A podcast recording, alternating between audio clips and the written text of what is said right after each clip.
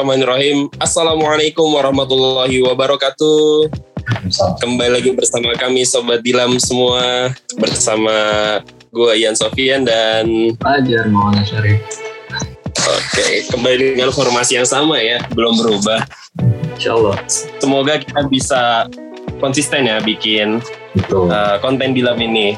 Kali ini bener kita tag-nya malam ya. Betul, sore ini malam. Malam. Kali ini kita bakal ngebahas apa ya Bang Fajar? Bahasannya itu sejarah kepahlawan perempuan ya di Indonesia. Iya, nggak jauh-jauh sih sama ngomongin sejarah juga. Pejuang sih, Tapi- pahlawan ya Pak. Pejuang, pejuang. Iya, lebih ke kali ini bahasannya lebih ke pejuang, pejuang perempuan di Indonesia gitu. Jadi kita mungkin bakal cerita-cerita gitu, ataupun eh, sedikit lah sekilas-sekilas mengulas tentang eh, kisah-kisah pejuang perempuan di Indonesia. Nah, ngomongin tentang eh, kisah-kisah ya, nggak lepas dari yang namanya sejarah, Betul, betul kan? betul, sejarah. Nah, secara pengertian sendiri sejarah itu apa sih, Bang? Oke, kemarin nih sedikit dibahas ya. Kenapa akhirnya kita harus bahas sejarah? Jadi kalau sejarah eh secara umum ya sebenarnya itu diambil dari kata bahasa Arab ya, sajarotun. Kalau nggak salah ya, sajarotun itu artinya Oh, saja rotun. pohon ya, pohon pohon entah karena memang ini apa pembelajarannya mengakar gitu seperti pohon sehingga kita harus mencari titik gitu akarnya gitu sejarah kan gitu ya kalau misalnya kita belajar sejarah kan harus Hmm. harus benar-benar dicek akar akarnya gitu atau memang uh, Iya, valid atau enggak? atau definisi lain uh, sebagai pohon apa ya, pohon keluarga gitu ya. Hmm. Nah, pohon keluarga ini dalam kamus besar kamus besar bahasa Indonesia itu uh, disebutkan juga dia asal usul gitu istilah uh, terus dan juga sebuah kejadian perkembangan tentang sebuah peristiwa gitu ya. Jadi kalau sejarah itu uh, tadi ya uh, ada asal usul gitu eh, uh, apa istilah sebuah kejadian perkembangan tentang sebuah peristiwa yang berjalan secara berkesinambungan. Jadi itu dalam KBBI sendiri gitu. Jadi diambil dari kata Hmm. bahasa Arab sih sebenarnya jadi apa pohon gitu ya. Ini tadi bisa jadi itu ya, bisa jadi ada dua definisi. Entah karena memang kita harus melihat sejarah ini secara seperti pohon ya, benar-benar mengakar gitu, ke akar-akarnya jauh gitu ya, sampai ke titik yang memang memang benar-benar kita ingin tuju gitu. Atau mungkin tadi ya, di dalam KBBI sendiri ada yang disebut dengan pohon keluarga. Nah ini uh, disebutkan sebagai asal usul, istilah dan lain-lain. Nah atau mungkin uh, definisi dari Muhammad Yamin juga menjelaskan bahwa sejarah itu adalah ilmu pengetahuan yang disusun atas hasil peng, apa penyelidikan ya. Jadi ilmu pengetahuan yang disusun atas hasil penyelidikan beberapa peristiwa yang dapat dibuktikan dengan kenyataan ya. dari Muhammad Yamin. Nah, berarti sebenarnya kalau kita apa mengacu pada definisi ini bahwa sejarah itu adalah ilmu pengetahuan gitu. Jadi sama kayak IPA atau sama kayak pel- pelajaran-pelajaran lain. Tapi di sini ada ada hal yang spesifik disusun atas hasil penyelidikan gitu. Jadi ada apa ya? Ada observasi Kasus. lanjut gitu ya hasil lebih lanjut dan tadi kasus penyelidikan beberapa peristiwa gitu jadi ada peristiwanya gitu yang bedakan adalah dia penyelidikan atas peristiwa. Gitu. berarti kan sesuatu yang sudah terjadi. Nah mungkin ini fiksi. Betul. ini fiktif gitu. Sejarah itu ya yang sudah terjadi yang udah uh, terjadi secara peristiwa gitu. Yang di- dapat dibuktikan dengan kenyataan. Dan ini kenyataan. Berarti bukan fiksi bukan fiktif gitu ada sejarah yang mungkin uh, urban legend misalkan gitu ya itu kan sejarah juga sebenarnya tapi bukan sejarah Iya. karena tidak Legi- bisa legenda sih kita bilang legenda. dibuktikan nggak bisa dibuktikan dengan uh, secara nyata oh ya ada sejarah tapi itu kalau dalam definisinya Muhammad Yamin berarti bukan sejarah yang yang kita cari gitu. karena memang kalau Muhammad Yamin bilang dia dibuktikan dengan kenyataan gitu. Nah, contoh sejarah itu ya secara kecil ya kejadian kita sehari ini gitu ya apa yang telah dilalui selama seharian ini misalkan jam 10 ya itu sejarah juga buat diri kita atau sejarah yang yang beberapa waktu kemarin kita apa rasakan gitu ya kekalahan pertama dari Malaysia di Sudirman Cup gitu ya. Itu sejarah juga. Hmm. Sejarah buat Indonesia pun Iya, iya. buat uh, Malaysia gitu kan sejarah. Jadi itu sih untuk apa secara definisi ya sejarah uh, yang definisi sejarah ya secara singkat. Nah mungkin nambahin dikit lagi ya uh, tentang fungsi gitu. Kemarin dijelaskan juga fungsi sejarah dalam Islam gitu. ya. Kenapa akhirnya kita harus belajar sejarah gitu ya. Kalau kata Bung Karno kan jas merah ya. Jangan sekali-kali Hmm. sejarah gitu ya. Nah, kalau di Islam itu kenapa kita harus belajar sejarah gitu. Jadi fungsi sejarah dalam Islam itu pertama dia sebagai ibroh atau apa tuh ibroh? Pelajaran ya. Pelajaran ya. Pelajaran Hikmah. pelajaran diambil gitu. ya. Jadi sebagai pelajaran gitu agar kita tidak mengulang kalau misalnya memang kejadian-kejadian buruk di masa lalu. Atau mengulang bahkan lebih gitu ya melebihi ekspektasi kejayaan-kejayaan yang memang sudah dicapai di masa lalu gitu. Yang kedua sebagai uh, mau gitu nasihat. Mau hasanah itu kan ada tuh di Al-Quran mau sebagai nasihat gitu ini ada nasihat gitu. Ya misalkan di Al-Quran tuh sejarah apa ya misalkan Nabi Nuh gitu ya dengan Hmm. anaknya gitu atau uh, sejarah Firaun gitu kan nasihat buat kita agar tidak sombong gitu ya atau Namrud Iya betul. kayak gitu. Nah itu kan ada nasihat juga. Nah selain itu ada zikro gitu ya, peringatan gitu ya, peringatan buat kita gitu. Kayak tadi ya Firaun, jangan sampai kita kayak Firaun gitu. Peringatan kalau misalnya sombong ya, akhirnya kayak begitu gitu ya. Terus ada hudan, petunjuk. Nah hudan tuh petunjuk. ya jelas ya kalau dalam uh, kan Al-Quran kan sebagai hudan linnas gitu, petunjuk bagi manusia. Iya. Nah, pun di dalam Al-Quran ada ada ada kisah-kisah uh, apa um, orang-orang masa lalu atau kisah-kisah Nabi gitu di sana ada sejarahnya juga gitu makanya ini sebagai petunjuk bahwa oh ini ada aturannya ini petunjuk seperti ini kalau misalnya mau jadi orang yang baik ada sejarahnya juga um, kayak Luqman Hakim gitu ya. Luqman Hakim di surat Luqman itu kan ada hudannya ada petunjuknya. Kan sebagai sebuah sebuah cerita sejarah gitu ya. Luqman Hakim itu ada orang yang Hmm. dia men- menyampaikan ya tusyrik billah gitu ya. Hai anakku janganlah uh, menyebutkan Allah. Inna syirka la zulmun azim semuanya uh, syirik terhadap Allah adalah ke apa ya la zulmun azim gitu ya. Suatu hal yang besar gitu ya ke dosa yang besar. Hmm. jadi itu termasuk ke sejarah. Jadi ada petunjuk. Terus banyak banget nih uh, tafsir gitu rincian sabit gitu uh, meneg- uh, menegaskan yang ada tasdik peneguhan dan rohmah atau kasih sayang. Jadi ada banyak ya fungsi sejarah dalam dalam Islam sendiri gitu ya.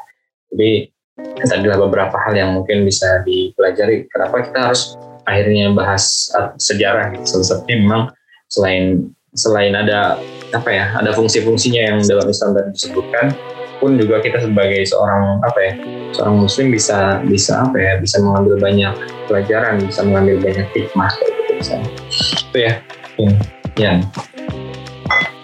Nih ngomongin sejarah, terus tadi di awal kita juga sempat apa eh, tentang bahasan kita adalah pejuang perempuan gitu.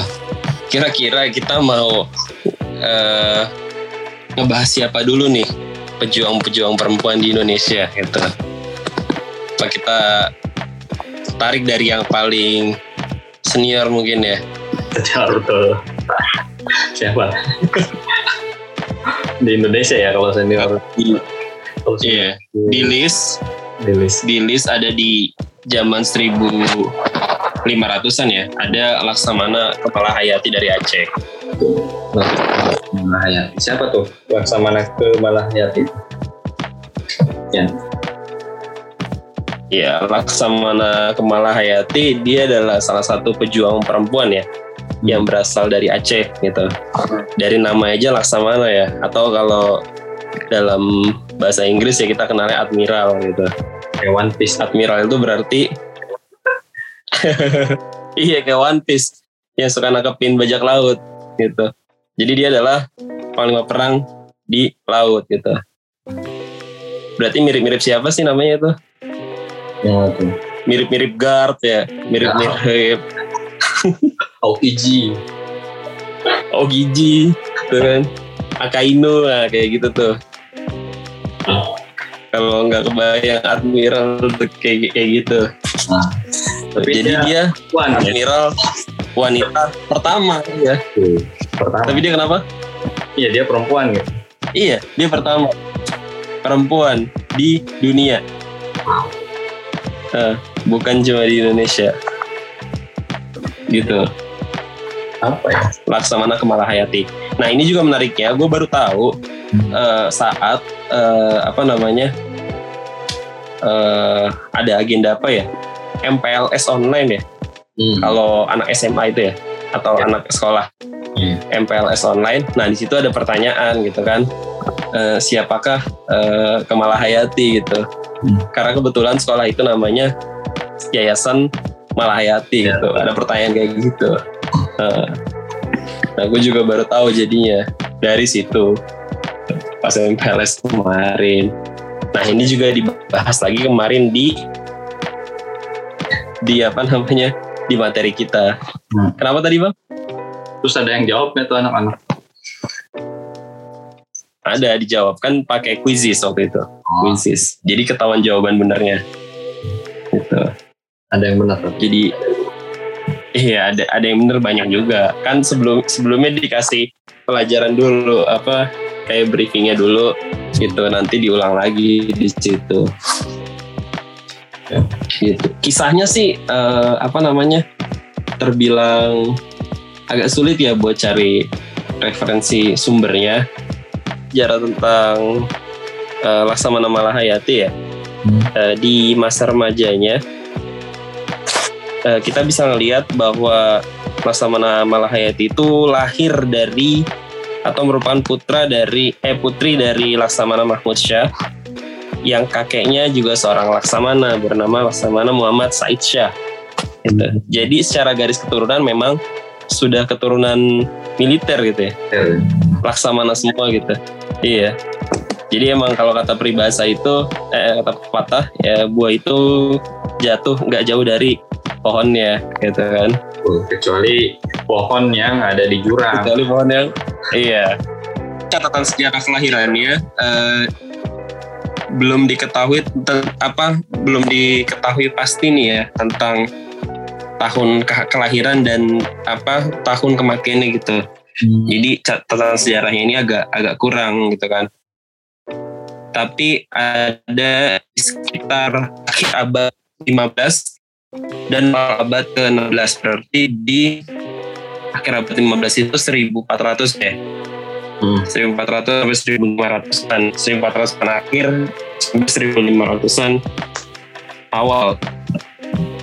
Di masa remajanya eh, kerajaan Aceh itu udah memiliki akademi militer yang namanya Bah- Mahat Baitul Maqdis. Ngeri ya?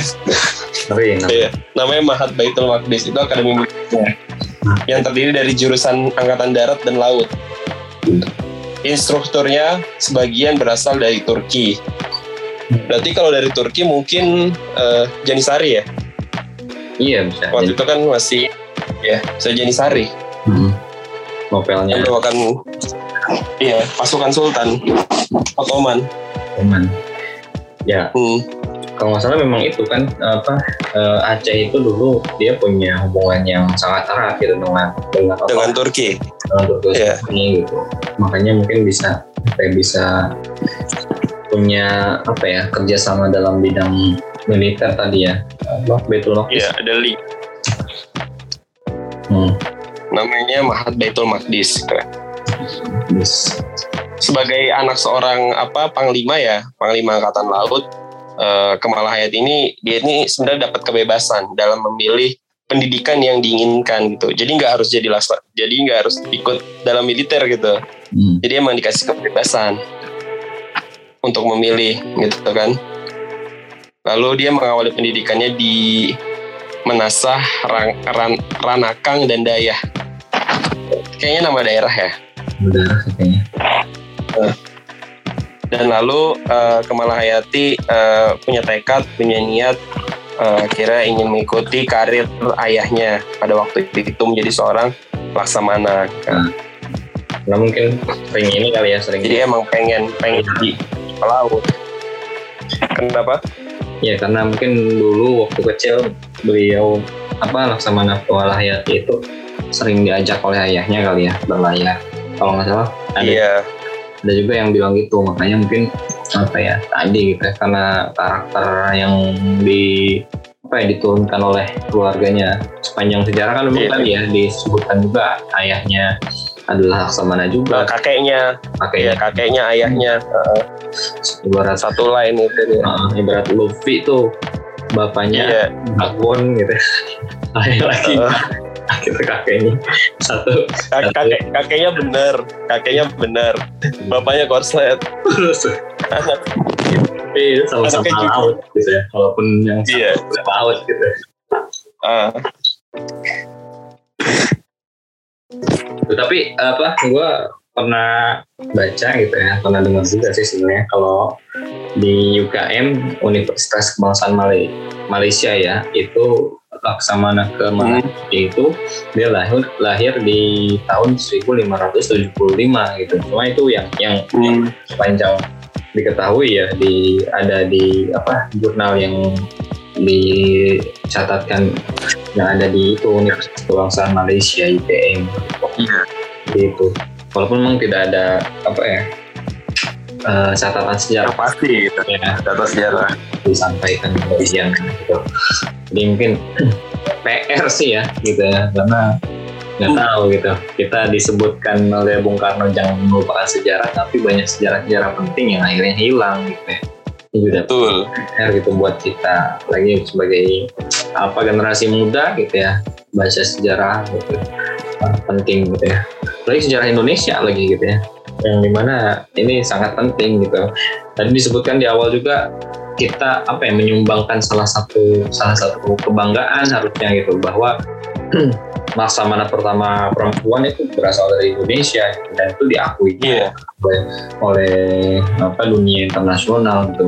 Eh, kita kemarin bahas ya tentang bagaimana gelapnya eh, peradaban Barat gitu ya, terhadap perempuan pada tahun-tahun itu gitu. Ya. Ini kita di Indonesia justru.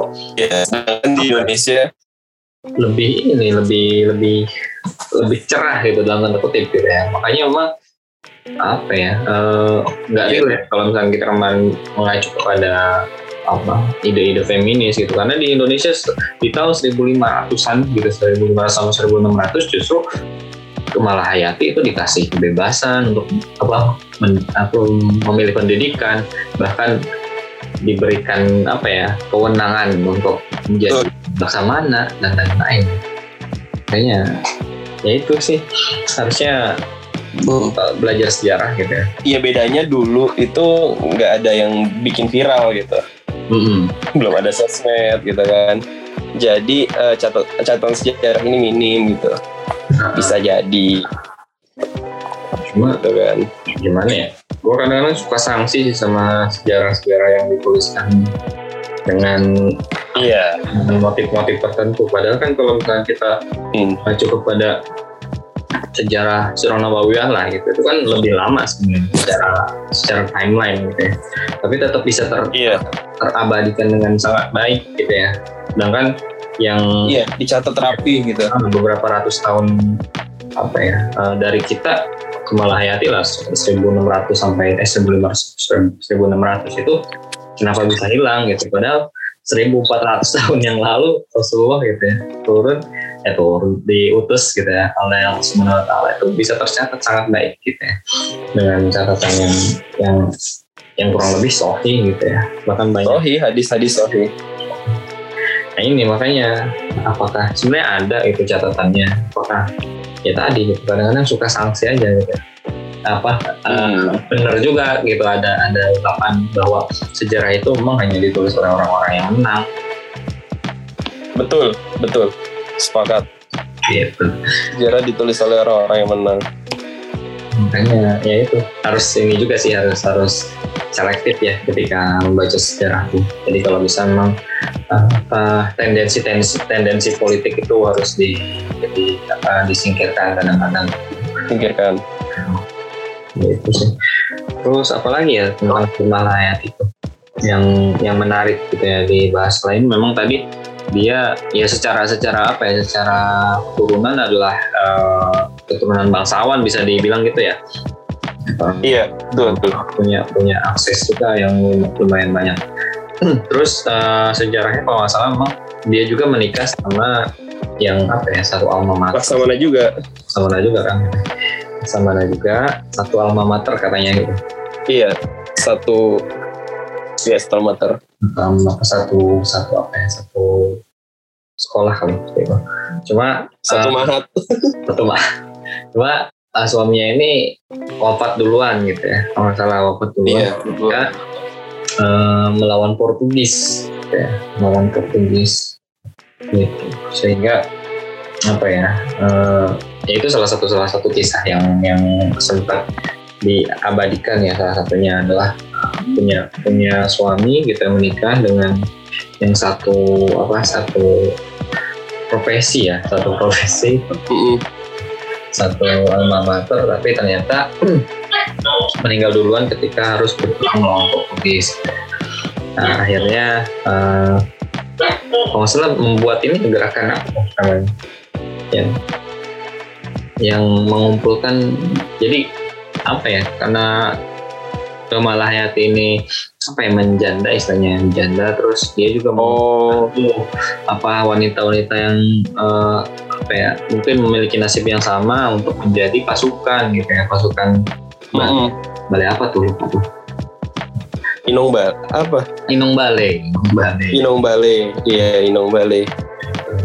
Inong Bale untuk menjadi pasukannya. Nah, katanya memang banyak ya, banyak uh, diisi oleh eh, janda-janda gitu ya, janda-janda yang mengisi Inong Bale itu. Gitu sih. Lalu juga uh, dikisahkan uh, Laksamana Malahayati ini yang berhasil membunuh uh, Cornelis de Houtman ya. Oh iya. Salah satu uh, apa namanya?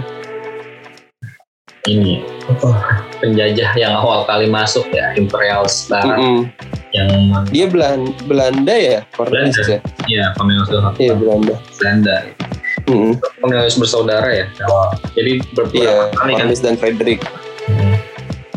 awalnya Cornelis de Houtman, terus beberapa kali masuk ya ke Nusantara yaitu itu ini ya Malahayati yang yang membunuh. Iya, Malahayati. Jadi itu ya. Jadi untuk uh. untuk apa uh, wanita-wanita zaman sekarang yang merasa dirinya feminis dan merasa superior gitu ya, lihat gitu Malahayati sudah bisa membunuh menjajah gitu anda masih meributkan bekal makan siang. Sayang sekali. Jadi itu ya kalau untuk Amalah Hayati. Ada Luar lagi biasa ya. Hmm, yang bisa, bisa diambil pelajaran ya. Selain memang itu ya maksudnya ya sejak zaman dulu gitu ya ternyata memang kita tuh nggak ada masalah gitu ya dengan perempuan yang yang apa ya, tadi jadi laksamana gitu laksamana tuh bukan bukan bukan ecek-ecek gitu ya laksamana itu pemimpin tertinggi di di kelautan gitu perwira tinggi gitu ya. laksamana gitu ya setara dengan laksamana Cheng Ho mungkin laksamana Cheng gitu ya. Kan laksamana juga gitu ya. Jadi bukan bukan kaleng-kaleng gitu. Jadi sejak zaman dulu gitu di beberapa beberapa ratus tahun yang lalu ya perempuan di Indonesia itu memang sebenarnya sudah punya punya apa ya punya visi yang besar gitu ya. Dan jangan dikerdilkan dengan dengan narasi-narasi kecil zaman sekarang gitu. Bahwa memang kita itu tidak pernah tidak pernah ada apa ya, ada pertentangan juga. Pendidikan dan lain-lain gitu. Nah kalau pendidikan tuh nah, ngomongin pendidikan sekarang. Ada juga kan pejuang-pejuang perempuan iya pejuang pendidikan. pendidikan gitu ya. Yang sejak dulu memang di Indonesia itu kita tidak pernah kehabisan sebenarnya tokoh-tokoh pendidikan apalagi di, dari sisi perempuan gitu ya. Kita kenal dengan uh, Dewi Sartika gitu ya dengan beberapa iya, Dewi Sartika yang kita mention tuh Dewi Sartika di episode episode sebelumnya iya, episode sebelumnya uh, Dewi Santika terus ada uh, uh, Rahmah El Yunusia gitu ya dan juga mungkin yang paling sering kita kenal tuh yang jadi sosok apa ya pejuang emansipasi kan ada Iya. gitu ya. Nah kalau Dewi Sartika itu secara timeline beliau dulu atau Rahma El Yunus ya? Timeline Secara timeline sih Dewi Sartika dulu di 1800-an.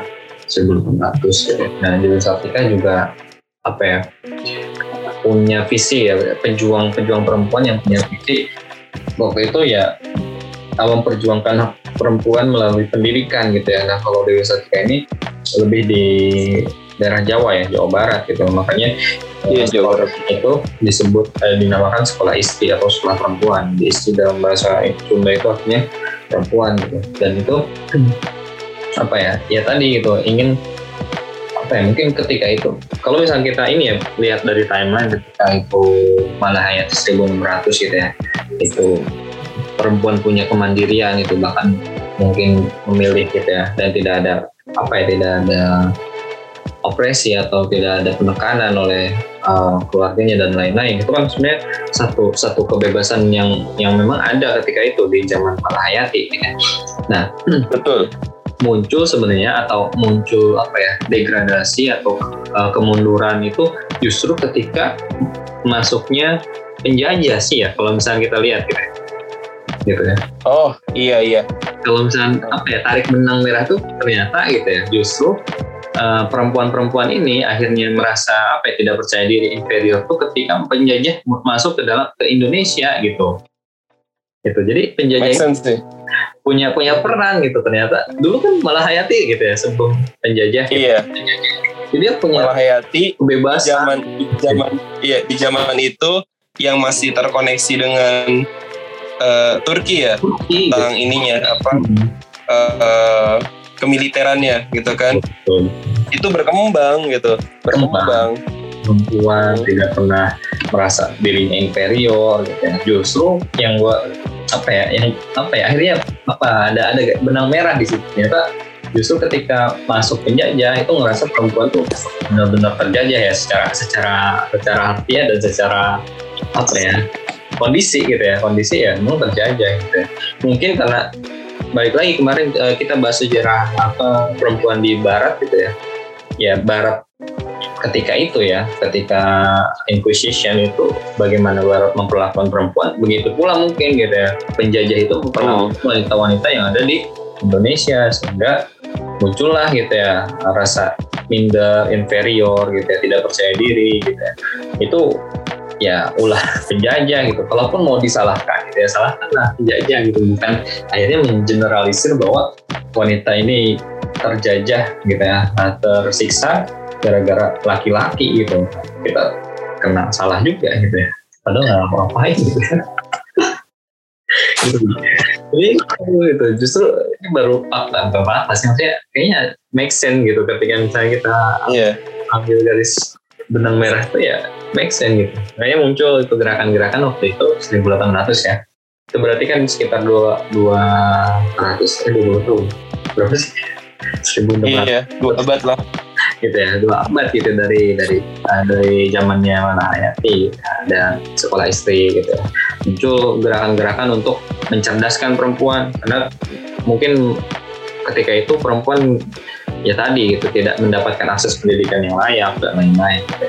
itu di Hmm. Jawa Barat ya Jawa Barat ada Dewi Sartika terus di uh, mana tuh Sumatera ya Sumbar Hmm, Sumatera Barat itu ada Hmm. Rahma El Yunus ya El Yunusi El Yunusia Mm-mm. Nah itu sama juga ya gitu. gerakan gerakannya adalah gerakan pendidikan gitu Rahma El gerakan pendidikan gitu. Dan Rahma ini dia satu ini ya satu angkatan sama Rasuna ternyata ya. Rasuna. Rasuna Said. Ya yang udah jadi nama jalan. Sama jalan. Dan mungkin teman-teman baru tahu bahwa Rasuna Said itu adalah wanita gitu ya. Mungkin selama ini ada yang menganggap Rasuna Said itu laki-laki. Karena dulu saya mikirnya Rasuna Said itu laki-laki orang kaya orang kayu orang kayu Rasuna Said Kayu Rasuna Said namanya.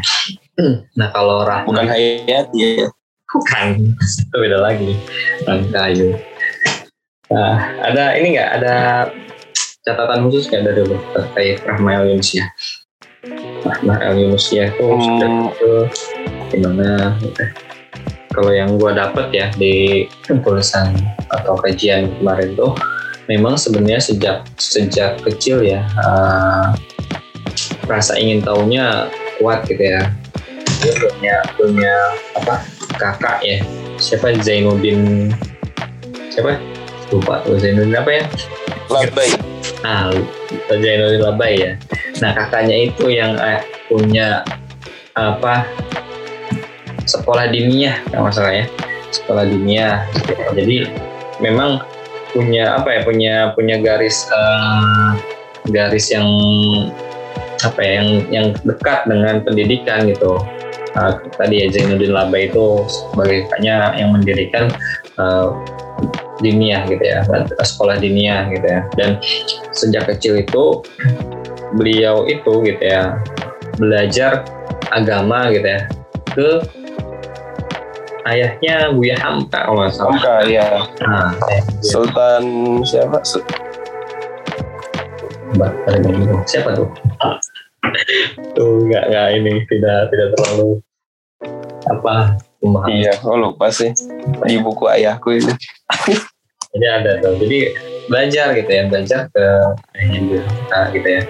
Nah ketika itu kan memang belajarnya masih di surau-surau ya ke masjid-masjid gitu ya. Nah waktu itu mungkin belum umum juga kali ya. Apa perempuan-perempuan itu ikut belajar gitu belajar di belajar di ikut dengan laki-laki belajar di masjid. Tapi karena eh, rasa ingin tahu Rahma El Yunusya sejak kecil itu benar-benar apa ya pengen gitu ngerasa eh, perempuan itu harus harus pinter gitu perempuan itu harus harus punya pendidikan yang baik sehingga nanti dalam pendidikan yang bagus ini gitu dia bisa eh, apa ya membangun peradaban gitu dalam dalam pikirannya Betul. itu masih apa luar biasa gitu ya.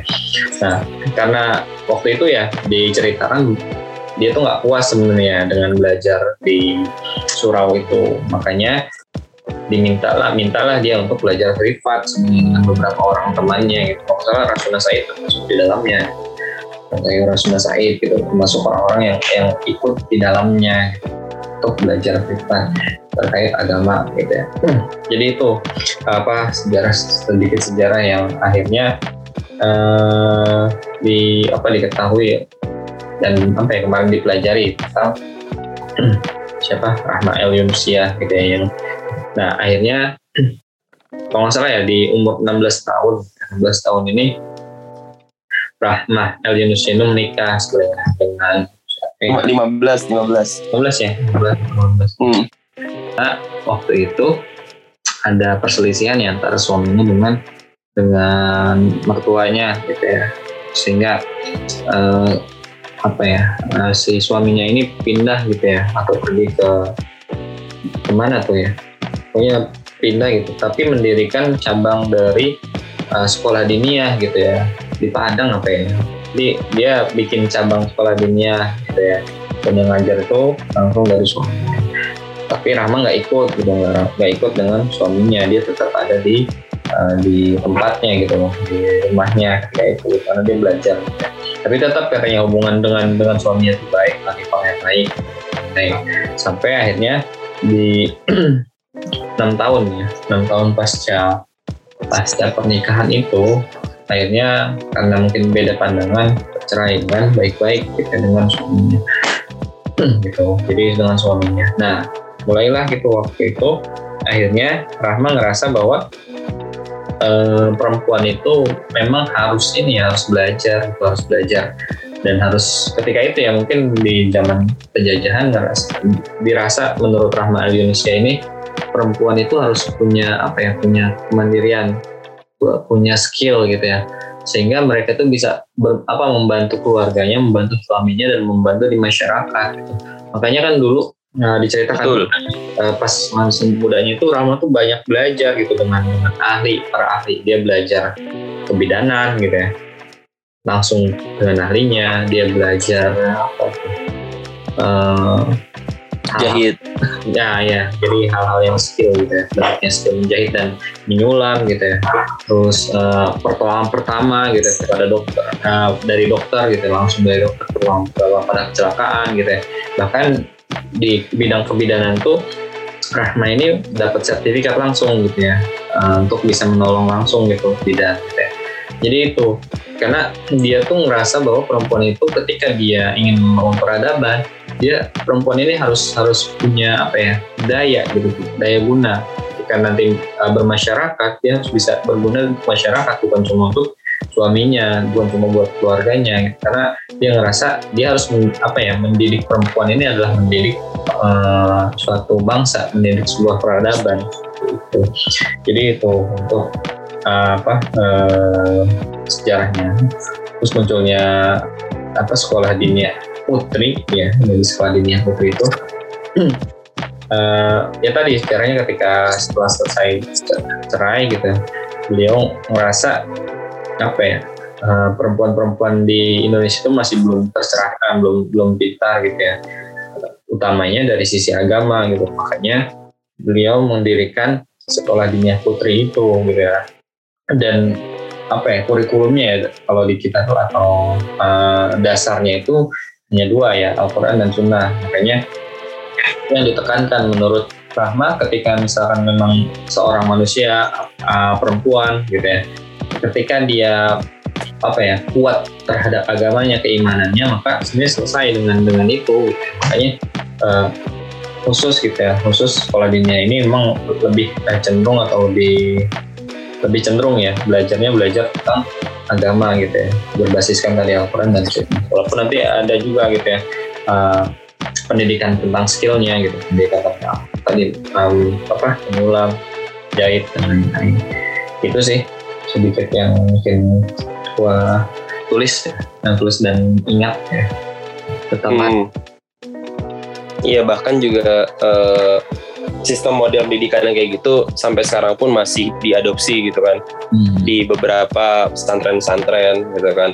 Hmm. walaupun dalam bentuk mungkin ekskul ataupun memang jadi bagian dari kurikulumnya. Begitu. Jadi memang uh, sistem pendidikan ini uh, masih dipakai di beberapa pesantren setahu gue walaupun memang nggak jadi ini ya nggak jadi kurikulum yang baku gitu. Hmm. Tapi dalam bentukannya itu ya tadi lewat ekskul ekskul hmm. gitu kan. Terus kalau nggak salah Rahmah Al Yunusnya juga dapat penghargaannya. Penghargaan dari Al Azhar kalau nggak salah ya.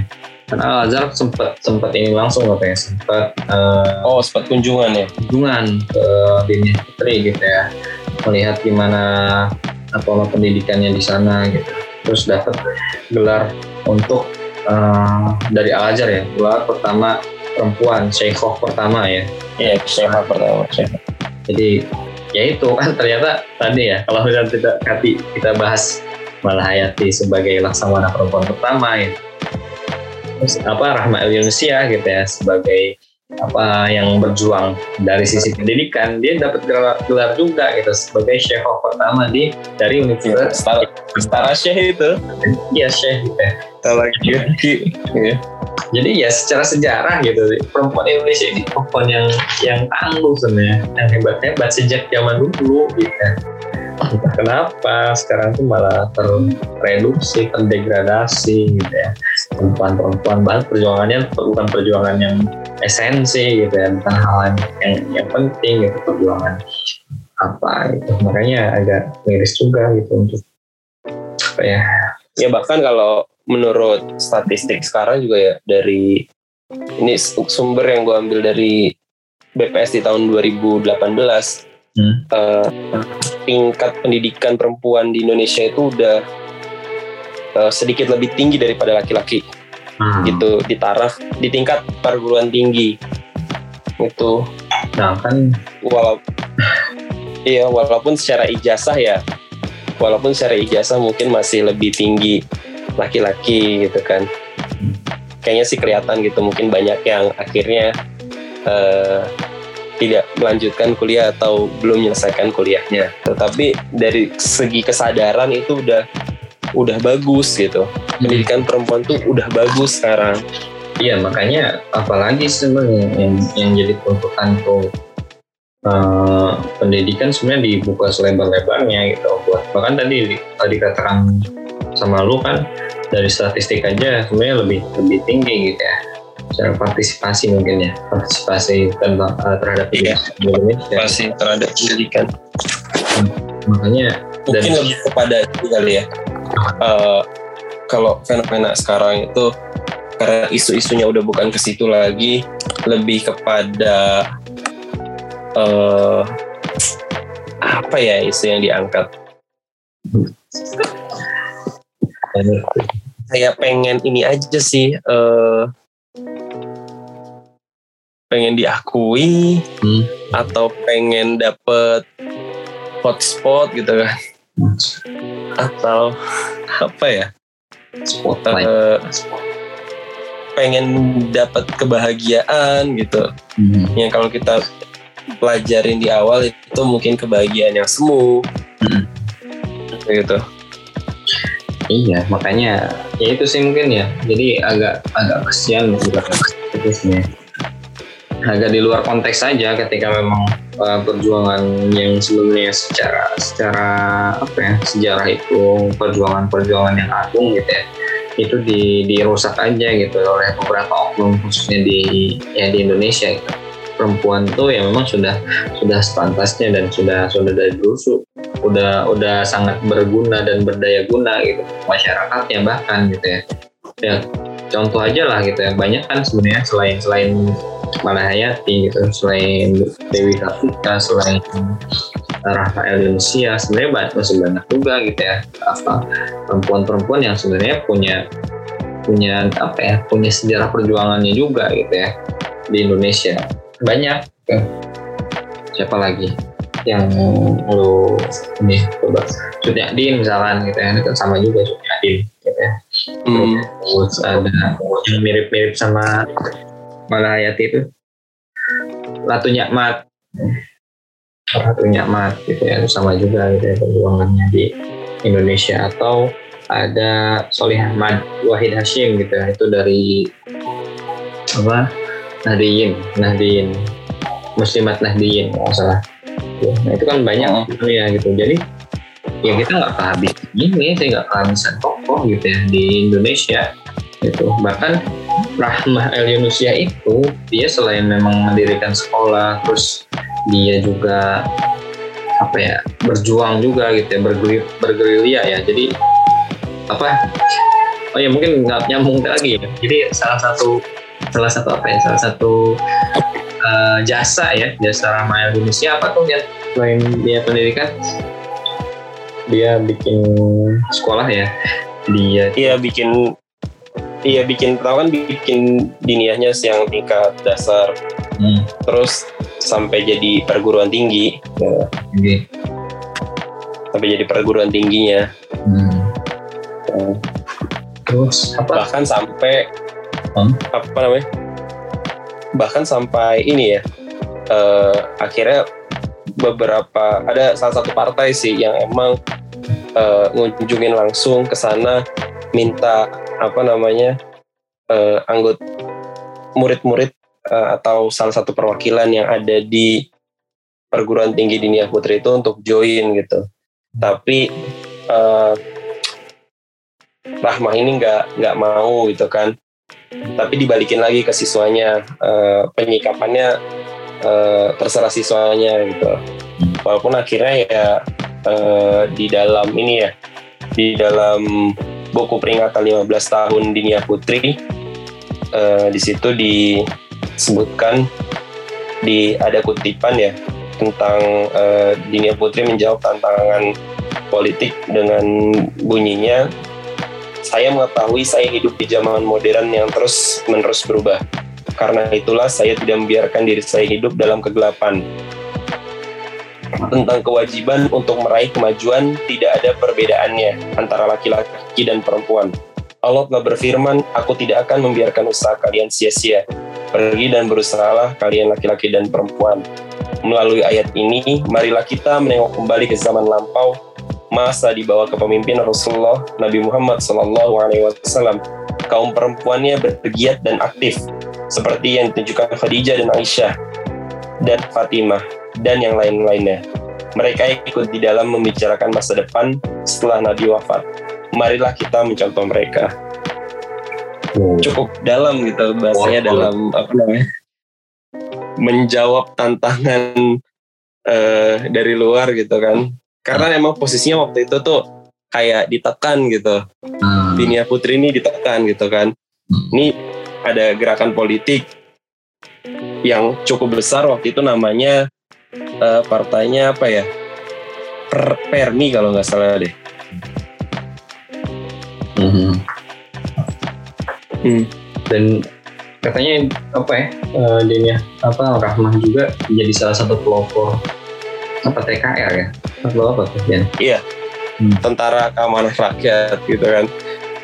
TKR yang dibentuknya juga dari eh, bentukan Jepang juga Iya. gitu. Gyun apa tuh lupa? Namanya apa? Jo- Gyogon apa sih Gyogon? Gyogun. Gyogun ya. Gyogun. Gyogun. Gyogun iya. Gyogun. Gyogun Jepang gitu kan. Jadi Jepang bikin bikin pasukan keamanan tapi eh, apa namanya dari pasukan keamanan itu dijadiin TKR gitu kan. Jadi jadi Jadi pengkaderan. bukan bu- iya, bukannya bantuin Jepang gitu kan. Malah jadi terbentuknya TKR. Nah, TKR ini awalnya yang akan nanti eh, sebagai embrio dari TNI itu sendiri gitu ya. Tentara Nasional Indonesia. Gitu. Luar biasa ya ada ada peran militernya juga. Hmm. Secara tidak langsung. Hmm. Secara nggak langsung gitu. Kenapa akhirnya mungkin jalan pendidikannya yang ditempuh oleh Rahma karena mungkin sebenarnya pendidikan ini bisa apa ya jadi jadi kalau misalkan kita apa ya melihat dan baca sejarah pendidikan ini yang jadi jadi apa ya tulang punggung semuanya gitu ya, termasuk tadi militer Betul. Ya. Karena dengan pendidikan itu akhirnya bisa masuk ke segala lini gitu. Itulah kenapa gitu ya. Gak tahu ya. Yang sering dibaca gitu.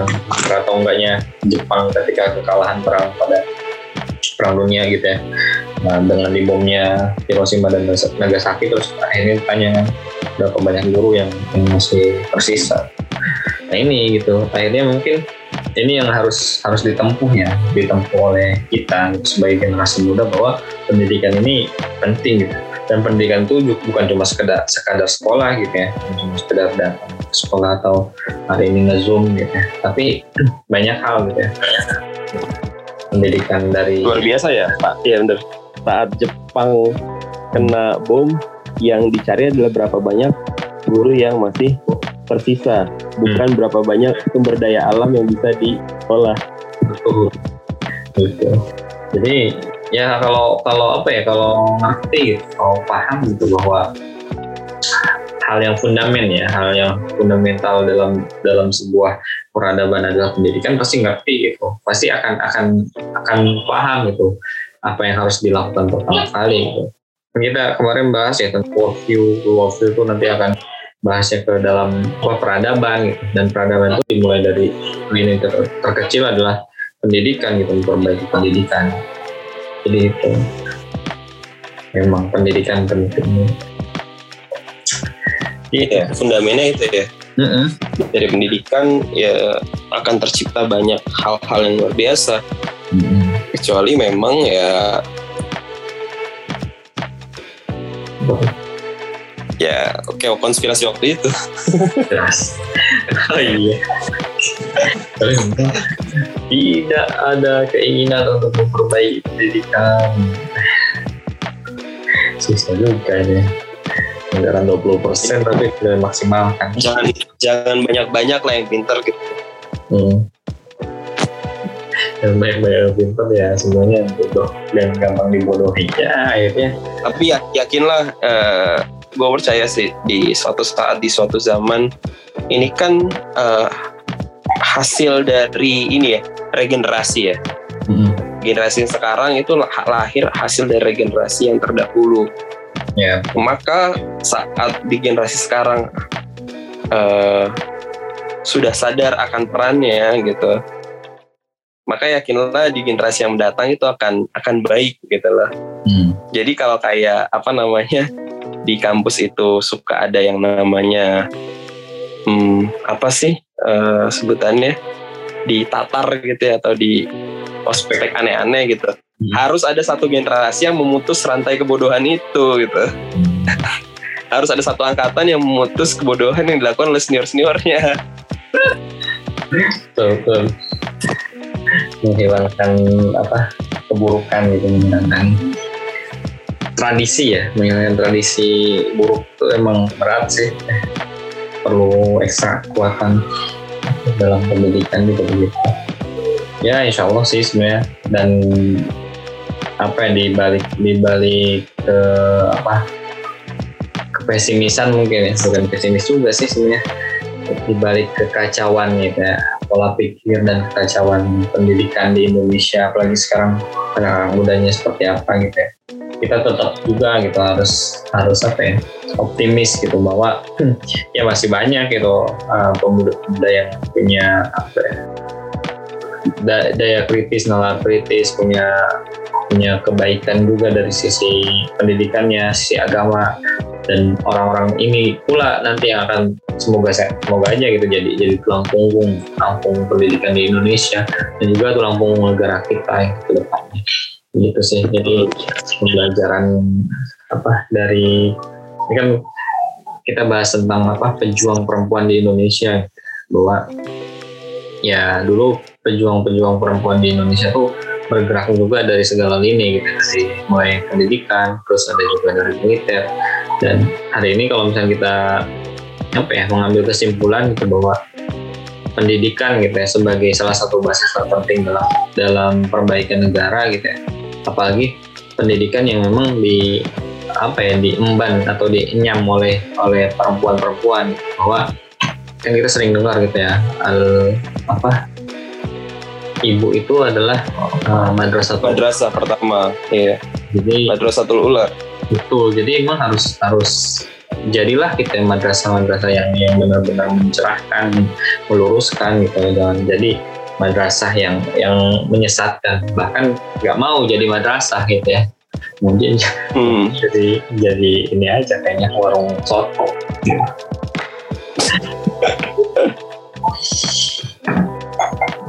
itu sih. Lagi ya. Ini bahas sejarah lumayan seru sih cuma iya. referensi gitu. Itu referensi banyak referensi. Sedangkan uh, referensi kita masih terbatas.